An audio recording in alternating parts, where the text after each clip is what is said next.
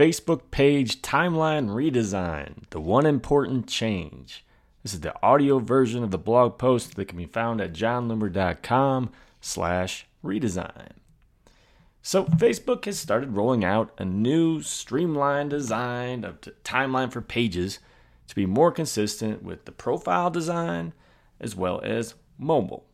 So first of all, this now note that the redesign of profiles happened more than a year ago. I went back and found an old blog post I wrote in January about this, um, but I also started thinking then about what if this ends up being applied to pages, or what you know what's going to happen specifically about the tabs. So I wrote a post back then. It's been um, boy for, for about 14 months now. And I verbalized my concerns then regarding whether this would be applied to brands. So this is actually something that was first tested for brands many, many months ago. I started seeing people um, providing screen grabs of, of actually seeing this in action for brands and not just uh, for profiles. So those of us who have been paying attention are more than prepared here. Now the change is mostly cosmetic. Facebook's moving information around into different places, but they really aren't creating anything new here. What you've likely heard most about is the di- disappearance of the Facebook tabs, and we'll get to that in a minute. But even that, in my opinion, isn't that big of a deal. And again, I mentioned that even over a year ago. So let's take a quick look at the changes that were made before getting to what I believe will be the most important update has the most potential for positive impact. So here's a quick overview. Number one, single column format for posts. So your timeline is now just on the right hand column. It's a little bit wider. You'll no longer need to go back and forth to see posts on the left and right. So I know that was a little annoying before, so this is a nice little change. Left column for business info is number two. The left column will include details about your business. You'll see things like the number of page likes, a map if you have one, website address, hours of operation, contact info, friends who like your page, the about info, photos, and videos, all on the left hand side. Number three, easy access to admin tools. So in the past, there was a panel at the top that pushed everything down. It's actually pretty annoying so now you'll get an admin navigation at the very top. It's it's just a small slim bar that includes things like page, activity, which would be notifications, insights, settings, build audience, and help. So this navigation is going to exist no matter where you are within the page. Number four, this week. On the right hand side, you'll see a quick overview of the number of ads running, number of page likes, and post reach for the current week, and number of unread messages and notifications. More on that in a minute. And number five, what everyone's talking about, the tabs are buried. So your tabs no longer exist as boxes immediately below your cover photo. They're now accessed within a More drop down.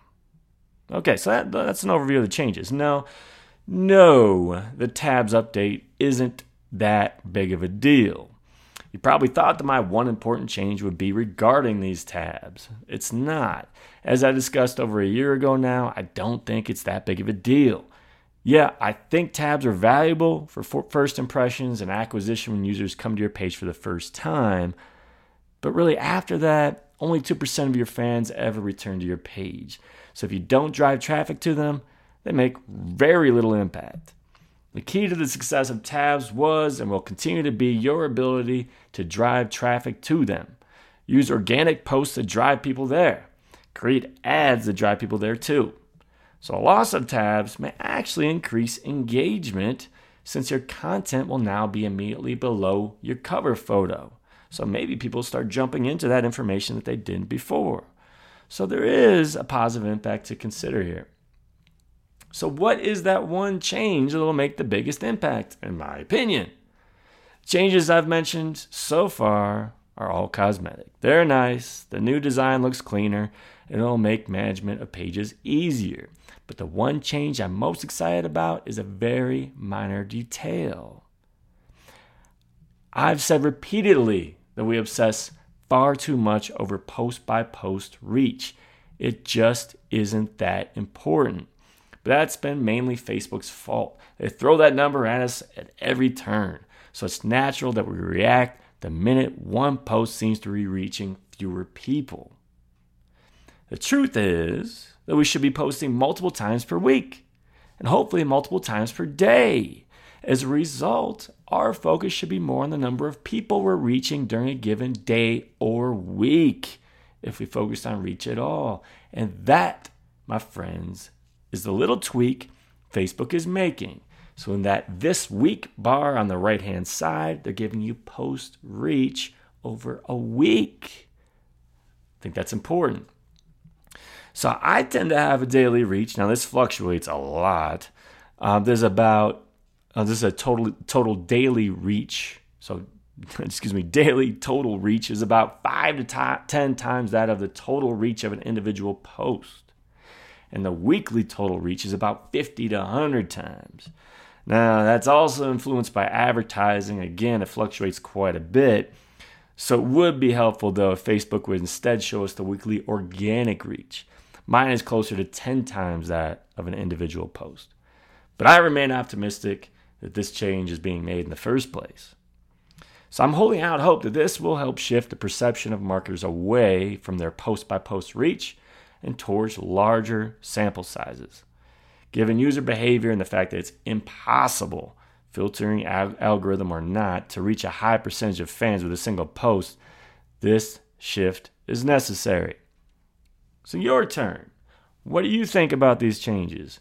Which do you think is most important? Let me know in the comments. Go to jonloomer.com slash redesign. Thanks.